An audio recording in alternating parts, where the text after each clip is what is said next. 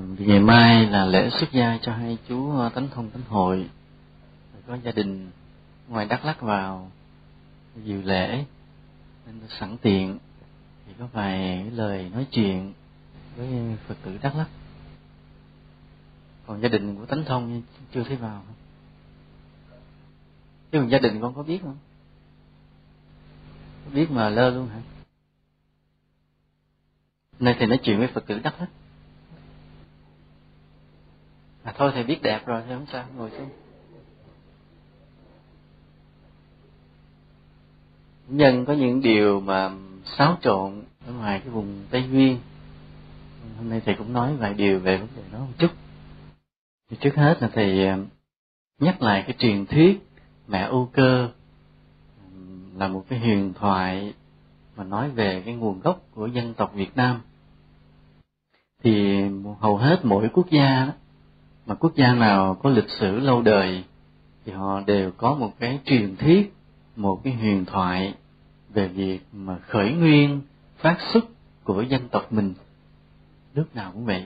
Ví dụ như nước ờ, trung hoa thì ờ, có cái nguồn gốc từ cái ông bành tổ. Ờ, ở nhật bản thì có nguồn gốc từ thái dương thần nữ, vân vân. Mỗi quốc gia như vậy. Rồi mỗi bộ tộc ở những cái vùng rừng núi họ cũng có một cái truyền thuyết về cái cái khởi nguyên của họ. Và nước Việt Nam mình cũng thế. Rồi tuổi nhỏ chúng ta đều được học về cái huyền thoại này. Dĩ nhiên đến ngày nay thì hầu hết không có ai tin, vì nó không có hợp với khoa học. Nhưng mà chúng ta vẫn xem, chúng ta vẫn xem cái huyền thoại đó là một cái cái khúc ca đẹp của cái cái lòng thương yêu đất nước và dân tộc mình nói chúng ta là con rồng cháu tiên, là bởi vì để xuất phát cái dân tộc Việt Nam này là từ một cái cuộc hôn nhân của hai cái nhân vật thần thánh. Một là lạc long quân. Lạc long quân, long nghĩa là rồng lạc là họ của cái ông quân là vua, tức là vua rồng. Có cái họ là lạc lạc long quân. Thì vị vua rồng ở dưới biển này mới gặp gỡ. Bà âu cơ mà bà âu cơ là một tiên nữ mà tiên thì ở ở trên núi. Như vậy cái cuộc hôn nhân là việc gặp gỡ của người mà thủ lĩnh ở biển và một người mà coi như nữ chúa của của núi. Cái cuộc hôn nhân là rất là môn đăng hộ đối. Từ hai cái nhân, nhân vật đầy huyền thoại thần thánh và có quyền uy. Thì nơi cái cuộc phối ngẫu này vào thời đó thì không thể một lần mà sinh ra đầy cả một dân tộc liền một lúc. Cho nên câu chuyện chỉ cho phép, mẹ âu cơ chỉ sinh được một trăm thôi. Nhưng mẹ một trăm đứa con thì cũng sợ bà mệt, cho nên xăm một trăm cái trứng chút chút bằng cái trứng gà, nó gọn. Thì khi được một trăm cái trứng như vậy, từ từ trứng lớn dần lớn dần và nở ra được một trăm người con. Nhưng mà vì khổ nổi, thì vì cha mình là rồng thì ở dưới biển, không thể ở ở đồng bằng mãi mẹ là tiên, nên cũng không thể ở đồng bằng mãi. Nên hai người như là qua một lúc là thương yêu nồng nàn gì đó, rồi đến lúc phải chia tay. Mới chọn coi trong một trăm người con nó, ai theo cha thì sẽ về với biển, ai theo mẹ thì sẽ về với núi rừng. Thì lúc đó trong chuyện kể rằng năm mươi con theo cha đi về vùng phía biển và năm mươi con theo mẹ đi lên núi từ đó chúng ta có cái dân tộc này. À, như vậy trong dân tộc này có những người rải rác ở từ đồng bằng cho tới miền biển. Chúng ta gọi là người người kinh. Còn những nhiều cái dân tộc, sắc tộc thiểu số ở trên núi, chúng ta gọi là người thượng. Thượng tức là người ở trên cao mình mà nếu đặt tên từng dân tộc thì nhiều lắm. Người mèo, người máng, người mường, người nùng, người thái, người tàu, người dây, người ra đê, người tiên nhiều lắm, phải không? Ở ngoài đắk lắc chắc mình biết tên nhiều dân tộc hơn nữa. Thầy cũng sinh ở vùng tây nguyên, ba mươi thuộc. Mà không biết dòng thầy có giống người ra đê không? Thì cái cái truyền thuyết như vậy thì hôm vừa rồi lúc mà giảng trong cái quan điểm phật sự chính nói về hợp tác, thầy cũng có kể câu chuyện này. Và thầy cũng có nhắc lại là có một cái nhà văn mỹ cũng biết cái câu chuyện này và đưa ra một nhận xét về dân tộc việt nam họ nói như thế này. Đó là người Việt Nam um, có một cái huyền thoại về nguồn gốc của họ, về cái việc mà chia tay nhau giữa phân nửa dân tộc lên núi, phân nửa dân tộc xuống biển. Cho nên à, người Việt Nam luôn luôn có khuynh hướng chia rẽ. Mà nói hay thiệt. Là từ cái nguồn gốc đó mà người Việt Nam không bao giờ đoàn kết nhau hết. Các dân tộc khác có thể dễ dàng đoàn kết, nhưng người Việt Nam rất khó đoàn kết. Vì ở trong nước họ cũng không đoàn kết mà đi ra nước ngoài, tha hương biệt xứ, tưởng họ thương nhau, họ cũng chẳng thèm thương nhau. Nhưng mà đi nước ngoài cho họ vẫn chia rẽ nhau, vẫn nói xấu, vẫn lập bè, chia nhóm, công kích nhau bình thường. Còn các quốc gia khác, ví dụ như người hoa, bị cái cộng đồng ở trong làng, trong xóm họ rất đoàn kết. Mà khi họ đi ra nước ngoài, họ ở từng cộng đồng, họ cũng rất đoàn kết, bảo vệ, giúp đỡ nhau. Người nhật cũng vậy. Trong nước họ đoàn kết, mà đi ra nước ngoài làm ăn đụng tới người họ. Họ có thể tức là cạnh tranh với nhau nhưng mà người nước ngoài nói tới họ họ binh nhau cái đã. Cái tinh thần dân tộc tinh thần đoàn kết họ rất cao. Người Việt Nam không có được tinh thần đó. Mà ông nhà văn Mỹ ông nói xuất phát từ cái huyền thoại mà chia rẽ nhau như vậy. Nhưng nói nhưng trong thâm tâm họ thì vẫn luôn luôn khát khao đoàn tụ. Là cuộc chia tay nào cũng vậy phải không? Với người thân mình mình xa thì luôn luôn mình, mình nhớ luôn luôn khác nhau đoàn tụ. Nên trong lòng người Việt Nam nó có hai cái khuynh hướng mâu thuẫn. Một là luôn luôn thích chia rẽ nhưng mà lại luôn luôn mơ ước về một cái ngày đoàn kết. Người Việt Nam như vậy. Cho nên chúng ta vậy như Việt Nam mình nghĩa là xa nhau thì nhớ mà gặp nhau thì thì cự nữ cứ vậy. Rồi lại chia tay nhau. À, xa nhau mà lại nhớ gặp nhau thì gây lộn cứ vậy ngoài đó là cái cái truyền thuyết như vậy. Nhưng mà bỏ qua hai cái khía cạnh đó, thì cái câu chuyện, cái huyền thoại về mẹ ô Cơ một trăm trứng, thì cho chúng ta một ý nghĩa khác, là người kinh người thượng đều là đều là sao? Đều là anh em một nhà. Ý nghĩa như vậy, người anh em một nhà. Thì, ở đây, do vì anh em ở xa nhau, nên người kinh mới bắt gặp được cái văn hóa, phát triển được cái cái văn minh lên nhanh do giao lưu buôn bán thương mại, kỹ thuật với nước này, nước kia, nên người ở miền kinh phát triển được cái nền văn minh nhanh chóng. Còn người miền thượng thì cái nền văn minh phát triển chậm, vì vẫn sống với cái nghề săn bắn, nghề trồng trọt, sống với cộng đồng trong từng cái bộ tộc buôn làng, rồi có những cái ngôn ngữ riêng, có những cái tín ngưỡng riêng, suy nghĩ tập quán, vân vân riêng biệt hết. Nên càng ngày chúng ta càng thấy xa cách nên mà ngày xưa, nếu theo huyền thoại, thì chúng ta cũng đã là anh em với nhau. Ở đây, đúng là có cái sự sai biệt giữa người kinh và người thượng.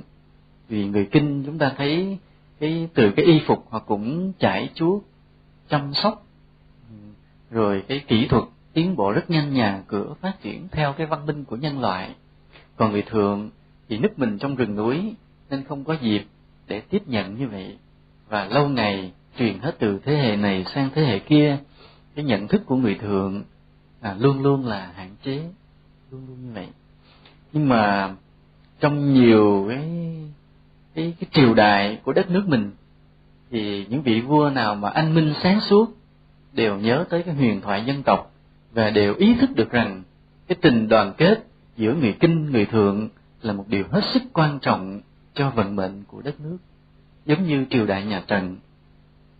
Trước cái nguy hiểm mà quân nguyên mông cổ sang đánh, thì các vua trần đã trước hết đi tranh thủ cái sự đoàn kết của những dân tộc thiểu số ở vùng tây bắc, hoặc là phía bắc của miền, của việt nam.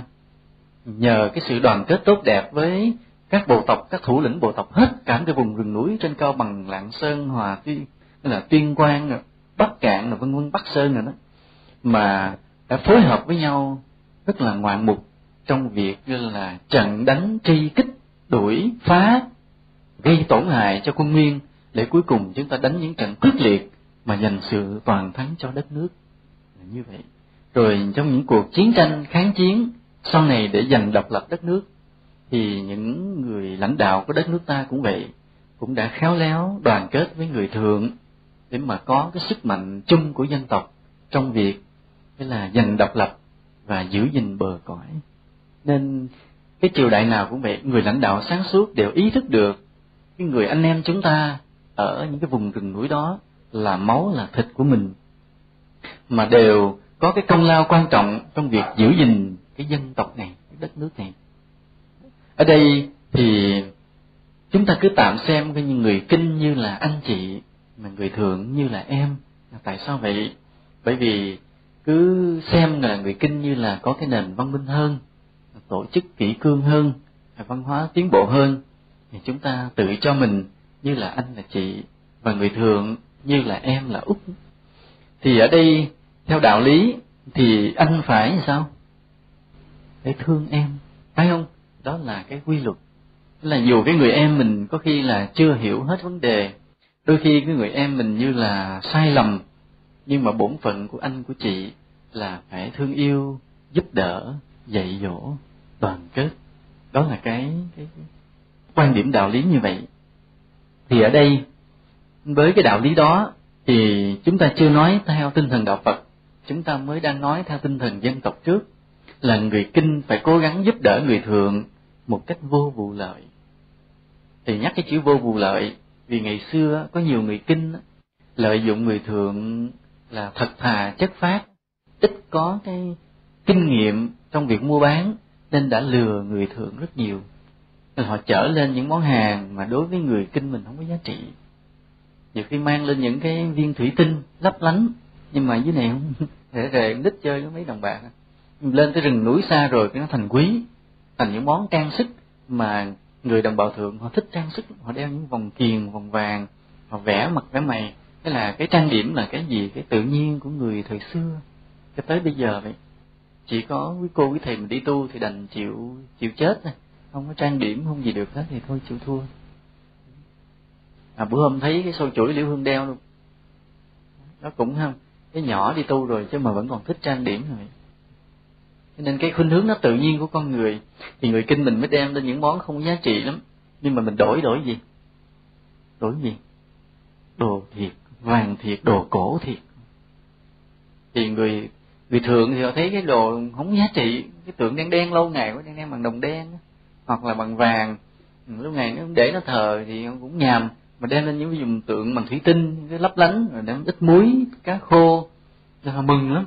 Thì họ dở trên bàn thờ xuống mấy bức tượng cho mình, nhưng mà đem về đây thì giá trị đồ cổ rất là cao, vân vân. Nên cái đó gọi là mình lợi dụng tình anh em của người kinh và thượng để mình bóc lột người ta. Người ta ghét mình cũng phải. Bây giờ thì không nên như vậy nữa, mà phải phải vô vụ lợi. Là vì cái tình gọi là tình anh em, dân tộc, đồng bào mà chúng ta phải giúp người kinh, người thường một cách vô vụ lợi. Và đồng thời cũng phải biết khiêm tốn học những cái hay của họ. Vì sao? Tại vì trong rừng, trong núi họ có nhiều cái bài thuốc, nhiều cái phương pháp để sống với thiên nhiên đặc biệt lắm mà người kinh mình không biết ví dụ thì nhớ có lần hồi nhỏ thì lúc đó thầy cũng làm rẫy chung với những người đàn bà thượng. Thì khi cuốc cỏ chung ấy, thì à, lúc đó thầy mới chợt để ý là một gia đình họ có vài đứa con nó vừa đủ số không bao giờ nhiều mà hai đứa ba đứa hai đứa ba đứa. Cái thầy mới hỏi là cái cái cách làm sao mà gọi là kế hoạch hóa gia đình của họ?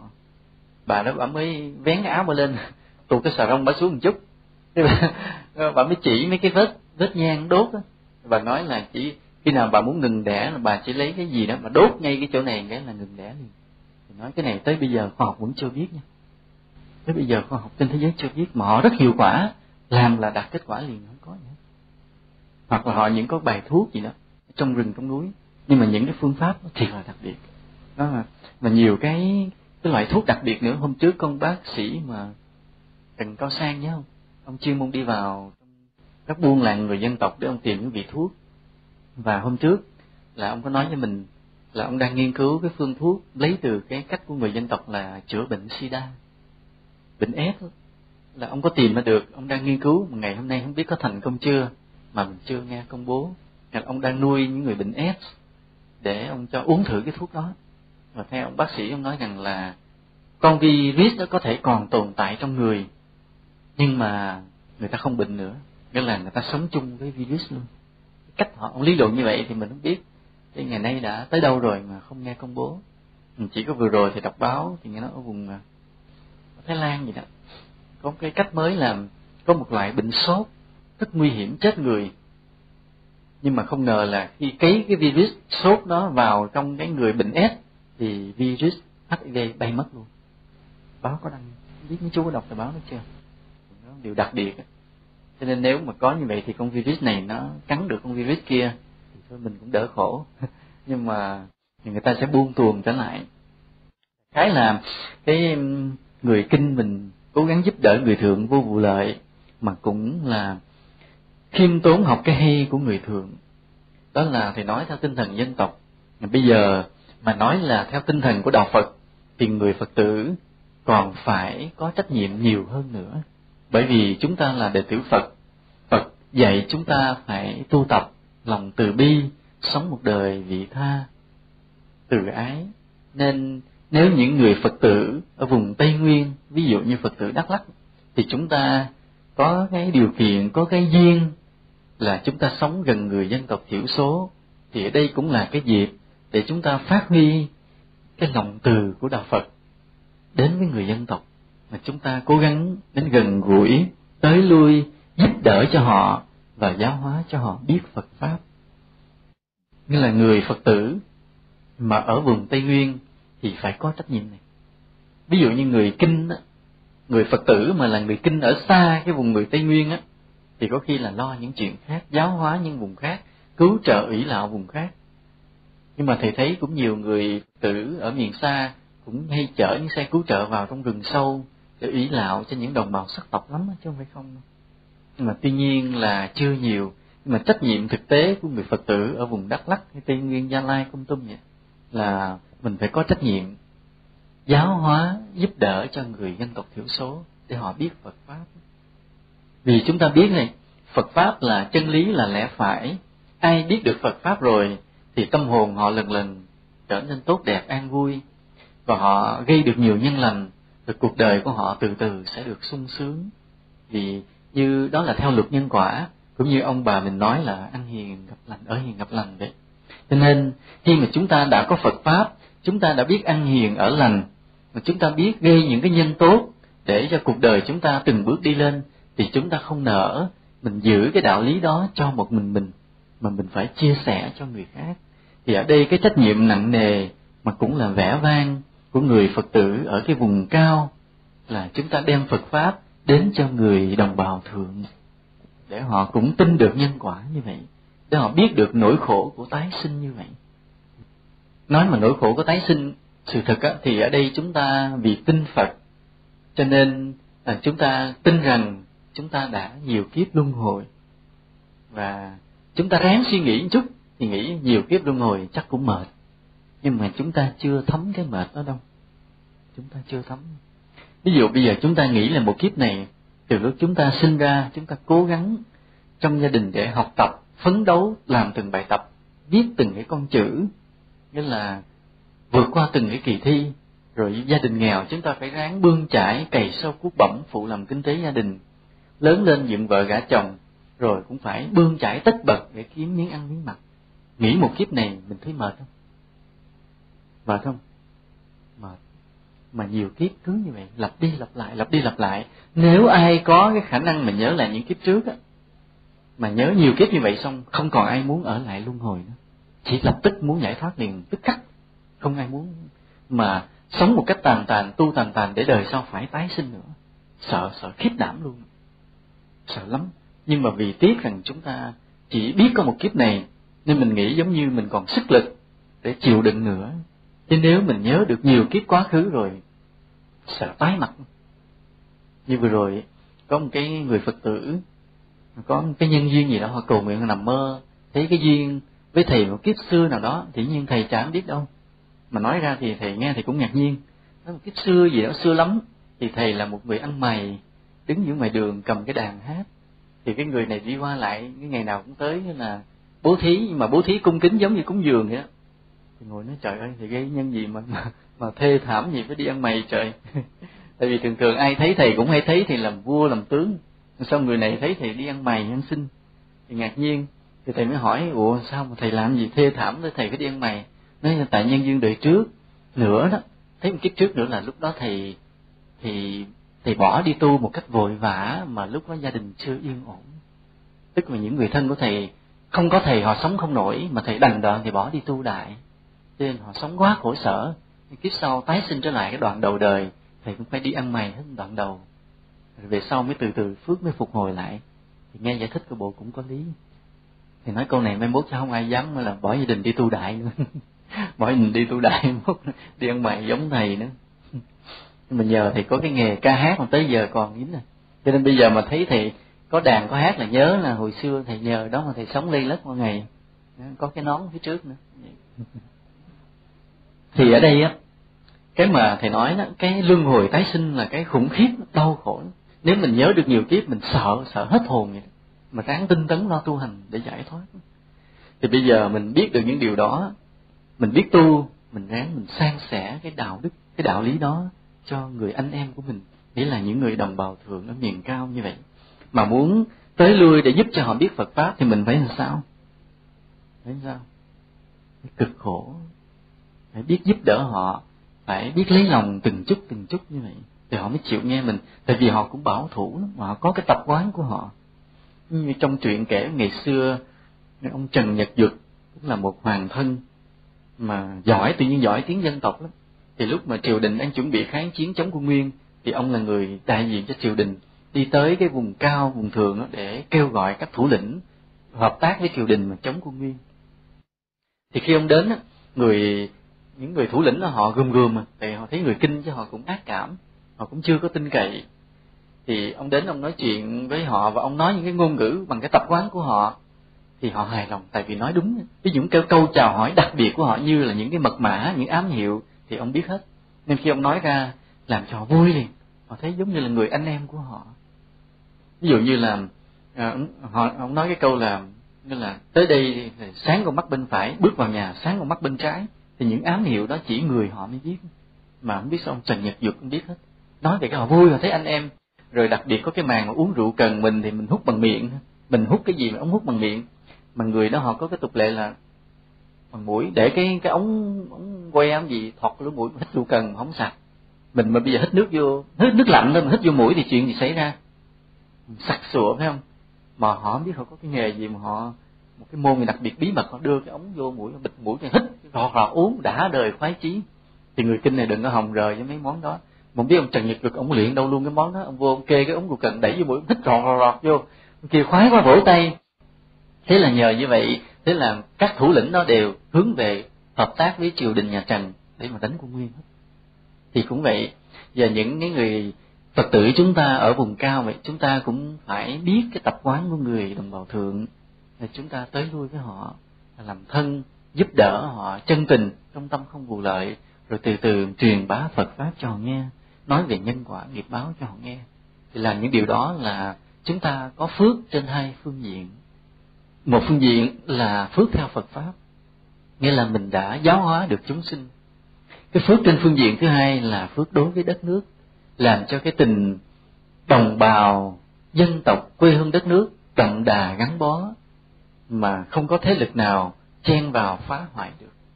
Đây là điều quan trọng. Chúng ta đến với họ, mình nói chuyện có những điều thế này. Ví dụ như chúng ta kêu họ cố gắng giữ cái tập quán thờ cúng tổ tiên.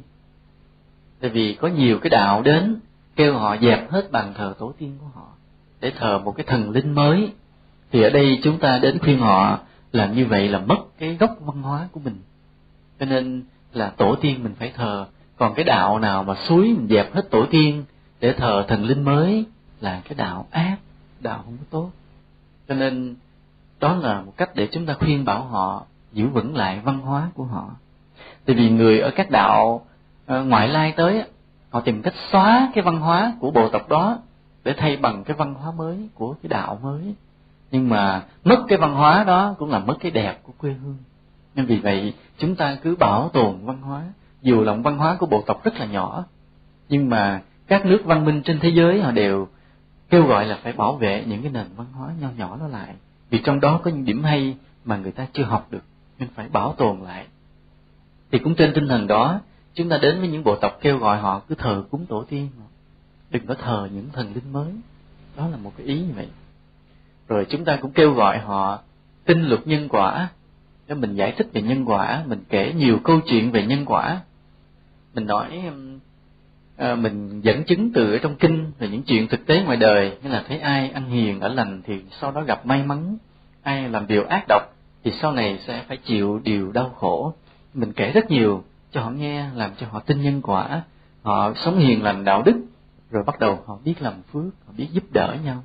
Họ bỏ những cái hữu tục mà hại nhau. Cái hữu tục hại nhau là sao? Cái là ghét ai thì nói người đó là ma lai thì cả làng tẩy chay người đó, nếu người đó không bỏ làng nó đi, thì người trong làng giết liền. Vì sợ ma lai. Mà sợ ma lai nó hại người dân sao? Bởi vì nó nói rằng ma lai có khả năng rút ruột ra. Là cái người nào mà cổ ba ngấn, cổ ba ngấn mà đối với người kinh mình là quý tướng, phải không? Cái người phụ nữ nào mà cổ ba ngấn là người đó tướng sang, sẽ quyền quý. Nhưng mà ở cái miền thượng, cổ ba ngấn là coi chừng. Nói ma lai ban đêm mới lấy cái ngấn rút ra, ban ngày bay đi bay đi cái đầu, bay đi cái ruột, lòng thòng lòng thòng bay theo. Rồi thấy những bãi phân mà người ta bài tiết ra mà, tại vì trên đó họ đâu có nhà vệ sinh, họ cứ ra đồng, ra đồ họ làm đại bãi đâu. Thì con ma lai nó tới nó đáp xuống nó ăn. Thì hễ cái bãi phân của ai mà bị ma lai ăn thì người đó ở nhà đau lên đau xuống, rồi chết. Cho nên ma lai thiệt là nguy hiểm cho cái cộng đồng. Vì vậy, thế là hễ mà ai mà làm ma lai thì là nguy hiểm của làng xóm phải giết đi nên ghét ai cứ nói đồn người đó là Malay thì cả làng giết người đó người đó phải bỏ đi liền đến nỗi ở cái vùng tây nguyên có cái xã gọi là xã Malay. Là những cái người ở các nơi khác bị nói là Malay, sợ qua tới xã nó ở hết. Nguyên xã đó là Malay? Không. Ông có một chủ tịch xã cũng Malay luôn. Thì mà bây giờ mình cãi làng không nghe, nói Malay. Nhưng mà dĩ nhiên chúng ta biết đó là cái mê tín hiểu lầm, thế chứ làm gì có Malay kỳ khôi vậy. Thì hồi nhỏ thầy cũng tin lắm nha. Thầy không biết ai kể chuyện đó, thầy cũng tin lắm đến nỗi thì nhớ có một lần đó, có một lần thì ở nha trang chị em hay tới cái bà đó bà bán sinh tố là nước trái cây xay á. Bà bán bán lên nhìn thấy cổ bà ba ngấn. Thế là thầy với, với mấy người nhà thì bà nó malai cổ bà có ba ngấn như vậy. Mà mỗi lần nghĩa là khát nước thì vẫn chạy tới bà uống nhưng mà đứng xa xa dòm bà sợ lắm. Cả tiền xong đâm đầu chạy thì thầy nghĩ bà malai cũng may là bị về ở thành phố thì mình có nhà vệ sinh đàng hoàng chứ không thì chắc cũng bỏ làng mà đi không dám ở gần cái bà Malai đó. Thì những cái hủ tục nhiều cái lắm họ trù họ ếm họ hại nhau vì như vậy. Có khi họ giết nhau rất là tỉnh. Ví dụ như à, có một cái ông ông chồng vậy cãi lộn với vợ cái xô vợ suối té vực chết luôn rồi tỉnh bơi đi về. Cái tới chừng làng xã bắt lên nói tôi tưởng nó biết bơi ai đâu nó không biết bơi nó chết ráng chịu. Nó tỉnh queo không tình không nghĩa gì hết sống nên có những cái hữu tục mình đến gần họ, mình giải thích về nhân quả, rồi khuyên họ đừng làm cái điều tổn hại người khác, sống với nhau thương yêu như vậy. Biết làm những điều phước giúp đỡ nhau, thì từ từ mình sẽ đầu thai thành người sung sướng. Bây giờ thì những người đồng bào mà ở gần người kinh, họ cũng văn minh, họ cũng mặc đồ tây, cũng lái xe riêng chạy ào ào, vân vân. Hay không? Nhưng mà người mà còn ở trong rừng á, thì đời sống họ cũng còn đơn sơ lắm. Nhưng bây giờ thì họ cũng biết có máy móc nông nghiệp rồi cũng có tivi cũng có radio máy hát, cũng có xe riêng cũng có xe cải tiến rồi rồi. Ở trên vùng cao cũng cải tiến hết. Nhưng mà tuy nhiên cái suy nghĩ, cái tập quán của họ thì cũng còn ảnh hưởng đời xưa. Nên mình phải tới lui, mình giải thích cho họ như vậy. Rồi mình kêu gọi họ đoàn kết với người kinh. Nên mình thương họ trước, họ sẽ thương mình sau. Mình sẽ cho họ cái bản đồ Việt Nam. Chứ thầy bảo đảm là nhiều người thượng không biết bản đồ Việt Nam là gì đâu bảo đảm nên mình đem nhiều bản đồ Việt Nam lên trên rừng, trên núi mình tặng họ. Mình nói đây là đất nước Việt Nam, là bộ tộc, cái làng, buôn làng chúng ta đang ở vùng này. Đất nước chúng ta là một dãy thế này, có cả người kinh và người thượng. Nên bây giờ mà nếu mà ai xuống mình xé ra, thì như vậy là bị như một cái cơ thể mà bị chặt tay, chặt chân. Nhưng mình nói với họ, cái tình đất nước quê hương giữa người kinh và thượng nó thấm thiết như vậy. Đất nước mình đẹp đẽ như vậy. Nên đừng bao giờ mình nghe ai suối điều đó hết mình đem nhiều cái bản đồ Việt Nam lên tặng cho họ. Đó cũng là một cái, một trong những cái cách để làm tăng thêm cái tình đoàn kết giữa kinh và thượng. Mà nhớ là mình phải thương người ta trước, người ta mới thương mình sau. Chứ còn mà mình cứ ghét người ta thì người ta sẽ ghét mình. Như hiện nay thì đang có cái tâm lý ở cái vùng tây nguyên là người kinh đang ghét người thượng. Vì vừa rồi người thượng họ bạo loạn, họ đòi tách ra, nên người kinh ghét. Nhưng mà người kinh ghét như vậy là rơi đúng vào cái âm mưu ý đồ của ngoại bang. Tại ngoại bang họ chọc cho người thượng ghét người kinh, chọc cho người kinh ghét người thượng, đất nước mình tan rã đi. Vì vậy là người phật tử chúng ta phải sáng suốt, không rơi vào âm mưu của ngoại bang là chúng ta không ghét người thượng. Họ làm gì làm? Mình vẫn thương thương như một người anh, thương một người em, dù cái người em đó có lỗi. Nó nhớ như vậy. Nên vì vậy là chúng ta phải thương họ và luôn luôn kêu gọi cái tình đoàn kết nó như vậy. Ở đây thì nhắc lại như vậy là cái người phật tử ở đắk lắk cũng như ở gần các người thượng là mình có cái trách nhiệm lớn đối với đất nước, là mình phải thường tổ chức những cái cuộc ủy lạo, cứu trợ để tới thăm hỏi người thượng. Chúng ta tổ chức thành từng nhóm, tự nguyện, lâu lâu mình gom được mớ đồ, quần áo, muối, gạo gì đó, bánh trái, mình chở nhau từng chuyến đi vào buôn làng mình tặng mình ngồi chơi, hỏi thăm, nói chuyện đạo lý rồi rút lui.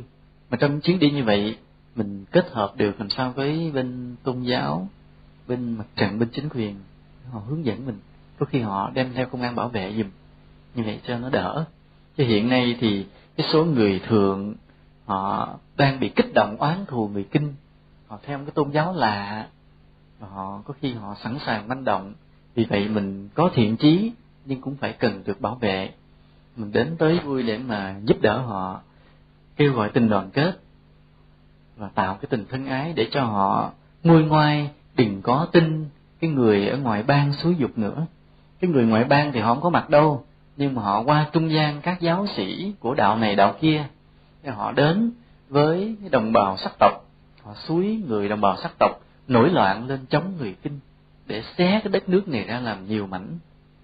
Mà họ suối là cho tiền đầu tiên họ truyền đạo trước rồi sau đó họ suối cái ngày đó mà đi biểu tình mà đập phá này kia nọ được. Mà họ chỉ từng cái cái nẻo đường nha họ có kế hoạch rất là kỹ. À, tấn công sân bay tấn công phát thanh tấn công bưu điện tấn công ủy ban là vân vân. Tấn công các trụ sở họ có vạch đường đi nước bước cho người thượng rất là kỹ. Họ chở người thượng chạy tới chạy lui. Tức là cái người nào mà nhóm dẫn đâu đó họ đã chạy xe họ chỉ à bữa nay anh biểu tình là anh lại chỗ này nha đập chỗ này anh quánh chỗ này. Là cái anh là cầm đầu tôi sẽ cho anh 500 đô la còn mà dân của anh đi một ngày là tôi cho 50 ngàn, trăm ngàn người. Anh ráng kêu nhiều nhiều mà kêu nhiều tôi thưởng anh nhiều. Thế là đúng ngày cái người dân người dân tộc thiểu số nổ ra biểu tình dữ dội. Biểu tình là cứ đi theo đúng vị trí hết tại họ đã có kế hoạch được tổ chức hết rồi. Thì cái người mà có những người làm quậy nhiều thì được hứa cho trăm đô la. Nhưng mà bởi vì cái những cái tay đó là những tay chính trị đầu cơ lừa đảo. Nó mua đô la ông phủ đi nó phát người ta. Khi trở về buôn làng nó phát người ta toàn trăm đô la địa phủ thì đâu ra đâu ai xài. Nên đó là một sự lừa đảo. Mà chúng ta thấy bộ mặt thật của chính trị là vậy cái nhóm đó nó chả thương nước, thương nòi gì đâu. Nó chỉ muốn quậy phá cái đất nước này lên. Ác độc. Nó cũng chẳng thương người dân tộc đó đâu. Nó chỉ muốn gây một cuộc xô xát để rồi người kinh, người thượng đấu tranh với nhau. Cuộc chiến tranh cứ kéo dài dẳng. Rồi chúng có cớ đem bom đạn, đem quân đội vào đất nước mình. Nên cái giả tâm nó rất ác độc.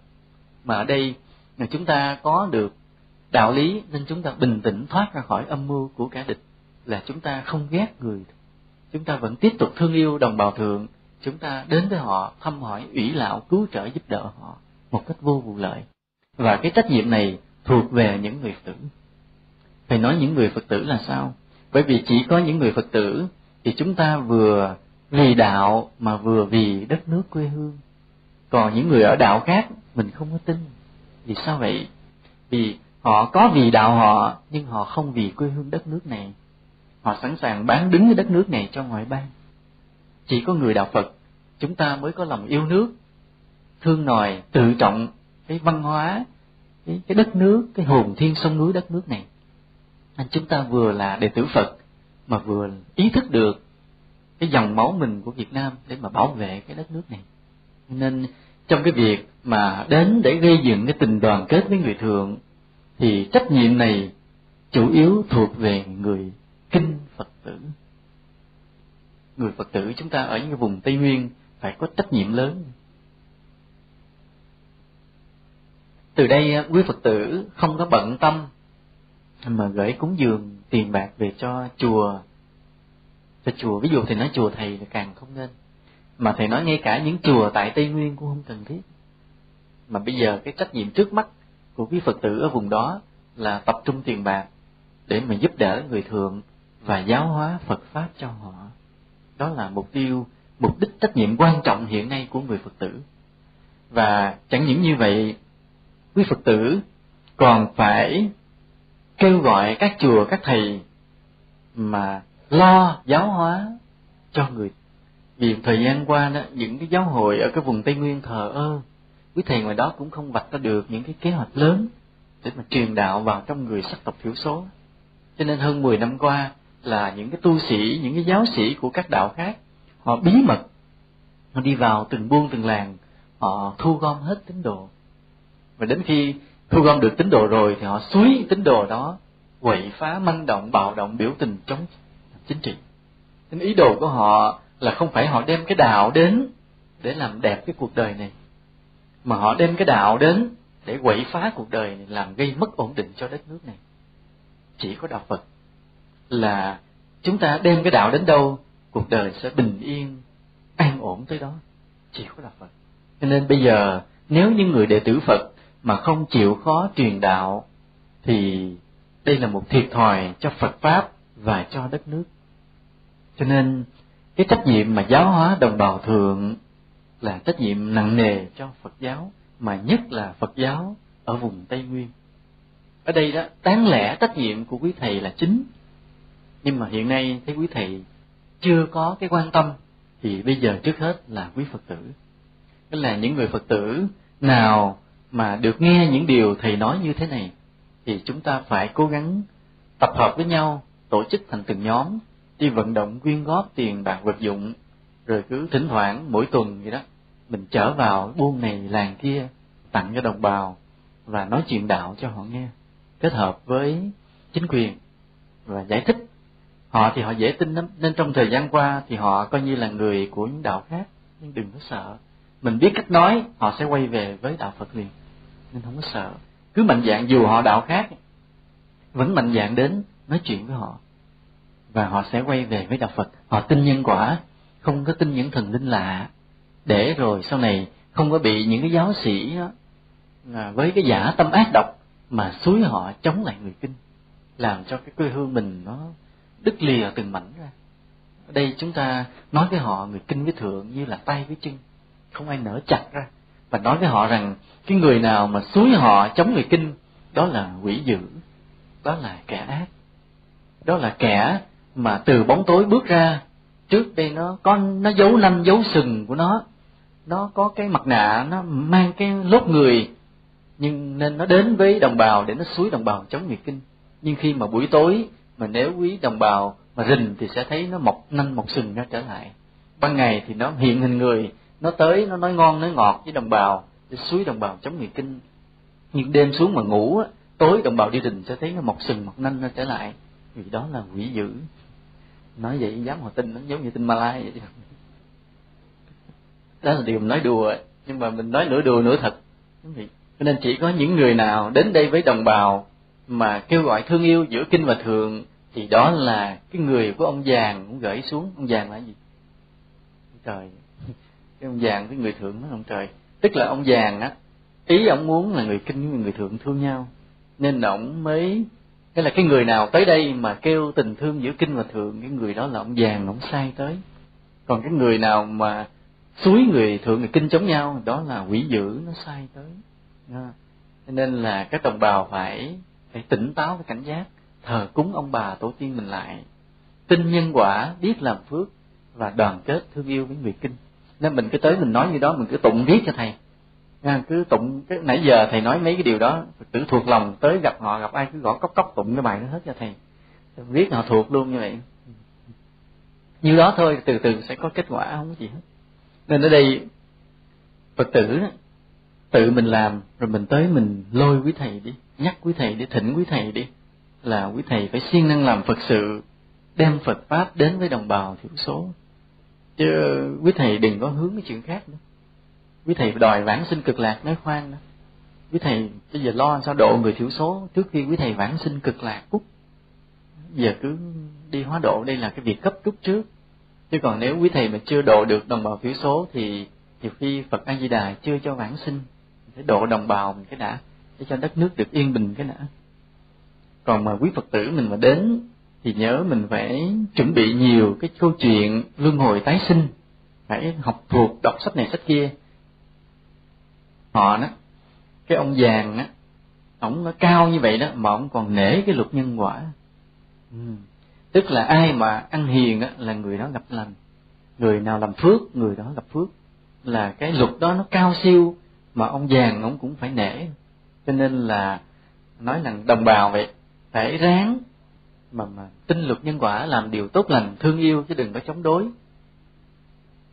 Nói người nào á mà cái xúi dục gây đấu tranh bạo động, chia rẽ, thì sau này làm đầu thai, làm thú rừng cho người ta săn bắn. Còn cái người nào á, hiền lành á, thì người đó sau này lên ở với ông vàng đoàn kết với người kinh thì đầu thai về làm người kinh, là làm người tốt. Và thấy ai sai thấy ai mà xúi dục đấu tranh á, thì phải cản trở. Cái người nào đó mà cản trở mà kêu gọi cái tình đoàn kết kinh thượng là người đó được ông vàng ông thương ông cho trúng lúa trúng bắp ngoài mình hiểu cái tâm tình tập quán đời sống mình nói bằng ngôn ngữ của họ thì từ từ họ họ ừ. nên ở đây đó là quý phật tử không cần phải ủng hộ chùa chiền nhiều mà bây giờ quý phật tử phải gom tài lực vật lực mà lo cho người thường trước. Nên hiện nay đây là vấn đề bức xúc nóng hổi. À, quý phật tử phải có cái trách nhiệm lớn. Thì thì hy vọng là cái bài nói chuyện này sẽ, sau này sẽ đến được với nhiều người. Thì thầy cũng gửi gắm tâm nguyện này đến với phật tử ở mọi miền đất nước, chứ không riêng là phật tử ở cái vùng tây nguyên nữa. Là dù phật tử ở cái vùng xa người đồng bào thiểu số, ở những cái kinh thành phố thị nào đó, cũng hiểu được cái tầm mức, cái trách nhiệm, cái sự quan trọng này. Và cũng quyên góp, vận động để mà ủy lạo cứu trợ và phật tử đi về cái vùng tây nguyên thăm hỏi đồng bào sắc tộc thiểu số ở lại vui chơi sinh hoạt và nói chuyện về Phật pháp cho họ nghe. Thì như vậy chúng ta làm được hai công đức. Một là đem Phật pháp, đem điều lành đến với con người. Và cái công đức thứ hai là đối với đất nước, làm cho cái tình đoàn kết kinh thượng chặt chẽ cũng có nghĩa là bảo vệ được cái đất nước này, thoát khỏi mọi cái âm mưu đen tối của những cái thế lực chính trị bên ngoài muốn gây chiến tranh, muốn gây đổ vỡ cho dân tộc chúng ta. Mà thầy nói đó, cái âm mưu ở bên ngoài họ xen vào á, thì họ lợi dụng tất cả đạo. Trước hết chúng ta cứ coi đạo nào cũng tốt đi. Nhưng mà đạo nào cũng có thể bị lợi dụng. Vì nói đạo thiên chúa thì chúa cũng dạy ăn hiền ở lành tốt đi.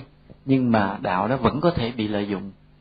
Tức là những giáo sĩ nào đó, có khi một vài giáo sĩ họ không phải thật tu mà họ làm tình báo chính trị. Họ truyền đạo xong có tín đồ đông, họ suối tín đồ đứng lên, gây bạo loạn. Hoặc là tin lành đi. Đầu tiên là cứ coi như tin lành là tốt đi. Nhưng mà rồi những mục sư nào không tốt, họ truyền bá có được tín đồ đông, họ suối tín đồ đứng lên bạo loạn. Hồi giáo cũng vậy, nói hồi giáo là tốt đi.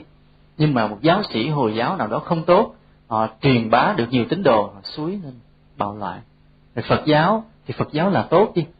Nhưng mà một vài người tu sĩ phật giáo mà không tốt, có thể là bị nghe lời ngoại bang xúi dục, thì cũng có thể gây chia rẽ trong giáo hội, lập ra những giáo hội mới để gây kéo lực lượng phật tử, rồi bắt đầu cũng chờ thời cơ mà gây bạo loạn biến động chính trị. Mà có một điều khổ mà quý thầy mình không thấy, là cái người mà chỉ đạo phật giáo, lợi dụng phật giáo, cũng như cái người mà lợi dụng thiên chúa giáo, người lợi dụng tinh lành, người lợi dụng hồi giáo là một người. Chỉ là một nhân vật nó điều khiển được hết tất cả những tôn giáo đó để nó gây bạo loạn, để nó đánh vào cái dân tộc, đánh vào cái đất nước này. Mà người ở cấp dưới không thấy. Chỉ quý thầy mình đi, cứ muốn là kéo lực lượng lập giáo hội để chống lại đất nước này, chống lại chính quyền. Đâu có hay làm cái người mà họ cho tiền mình, họ chỉ đạo mình, thì cái người đó nó cũng là cái người của các đạo kia, nó cũng là người chỉ đạo các đạo kia. Chứ nó không phải thương cái đạo phật này. Khi nó nói chuyện với đạo phật á thì nó nói rằng nó sẽ ưu tiên cái đạo phật. Nó đưa tiền, đưa bạc cái đạo phật để đạo phật nghĩa là làm chính trị, gây rối chính trị. Mình tưởng là cái người đó chỉ có đạo phật không có. Cái tay đó, đạo nào nó cũng tới, nó suối hết. Nó không có đạo nào hết. Nhưng quý thầy mình lại nhiều khi nhìn không thấy, không đủ con mắt sáng suốt, lại tin theo, rồi gây chia rẽ.